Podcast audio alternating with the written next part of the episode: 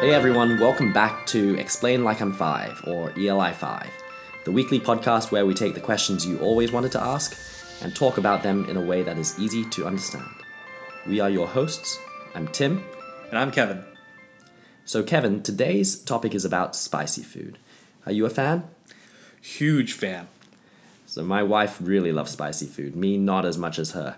But here's the question What happens to my body when I eat spicy food? Why does my nose run? Why do I sweat? Tell me. Yeah. So, what happens when you eat spicy food is that some of the chemicals inside the food will trigger a whole string of nerves.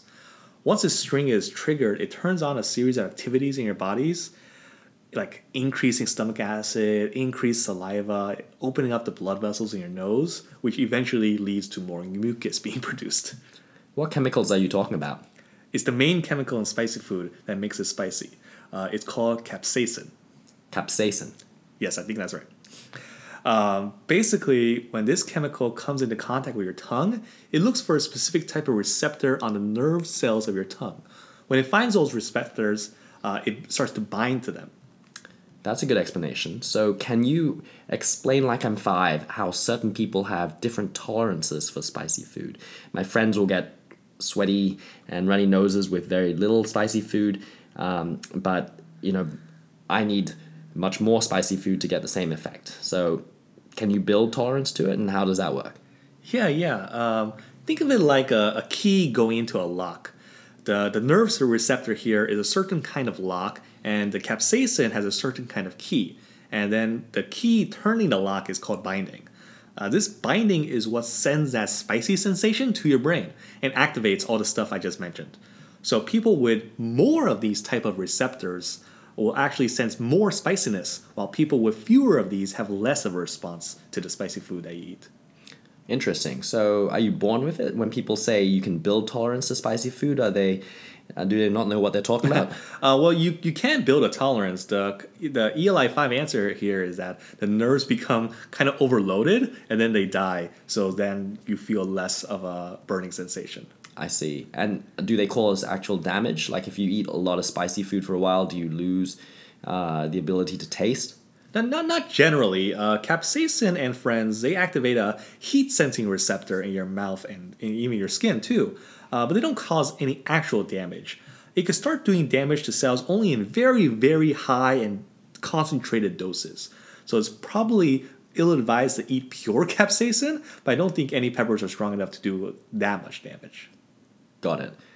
So you've explained the hot taste in mm-hmm. your mouth uh, very well, in fact, but you haven't explained some of the other characteristics. Um, you know, your uh, skin getting burnt when you handle a bowl with just you know a small amount of uh, you know chili or something. Yeah. Uh, good question. Your your body, you know, has it has certain reactions when it senses pain, uh, particularly these burning sensations. Uh, inflammation and such is uh, actually your body's attempt to fix the damage that capsaicin doesn't actually cause. I see. So it's a reaction. Yeah, yeah, yeah. And how about different types of spices? Like peppers are different types of spicy to wasabi or mustard. Yeah, yeah. Uh, you're totally right. There's two different chemicals at work here. There's capsaicin, uh, which I've talked about, that's in hot peppers and sauces, and another chemical is a little hard to pronounce, uh, allyl isothiocyanate. Uh, it's what it, it's in mustards. It's the thing you're talking about, um, and it's in you know wasabi. So the the latter, the, the long hard to pronounce one, it's actually more volatile. It evaporates more readily in the mouth and travels up the nose, up into the nose with air. Uh, the former, the, the the capsaicin, it tends to stay as a liquid and so is less inclined to do so. However, if you ever sneezed after taking a big hit of hot sauce, you'll discover that it definitely can be felt in the nose. Fascinating. Um, so, how about this fun fact to end with? In the US, uh, 99% of wasabi is actually a combination of horseradish, hot mustard, and green dye. Uh, so it's not wasabi cut with horseradish, it's just horseradish. Mm. Mm, I mean, I'm a big fan of sushi, so like it, it, whenever I go to Japan, the wasabi there is um, uh, you gotta find a real wasabi. Even in Japan, most wasabi sold is actually imitation. That's because real wasabi is something like 160 kilograms. Uh, sorry, sorry, 160 dollars a kilogram wholesale. So not only is it costly, but it also loses flavor very quickly. But when you do grate the real wasabi, it tastes delicious, especially if you eat it within the first 15 minutes. I never knew that. So, one final question I have to ask uh, Why does milk help soothe a spicy mouth better than other drinks? Is it specific to, to animal milk or would any milk work? Yeah, it's, it's, it's a combination of the fats in the milk and also something called casein in milk. Casein, okay, which is different to capsaicin, right? Yeah, yeah, yeah. Probably this is getting confusing for a five year old. Sorry about that. I, I distracted you from your flow. But so you're talking about milk has fat and casein, which helps soothe the spiciness. Yeah, which is for this reason that uh, skim, you know, non-fat milk is not ideal. Whole milk would be the best uh, if milk is your choice to get rid of the spice. Uh, fat is actually chemically similar to capsaicin, but the, the, the you know the spicy molecule we've been talking about, the the chemical similarity uh, allows the fats to lift up and carry away the capsaicin from your tongue. Uh, the casein in milk is also chemically similar. Uh, it finds ways to bind and carry away the spicy molecules. So other fatty liquids and foods also would help?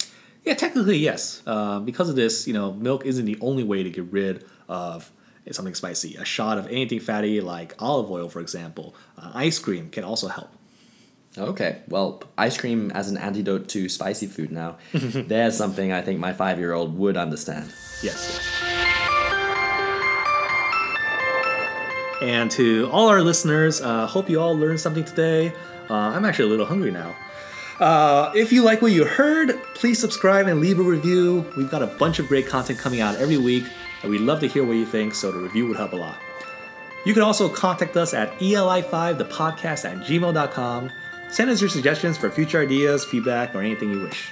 Uh, until next time, enjoy your week.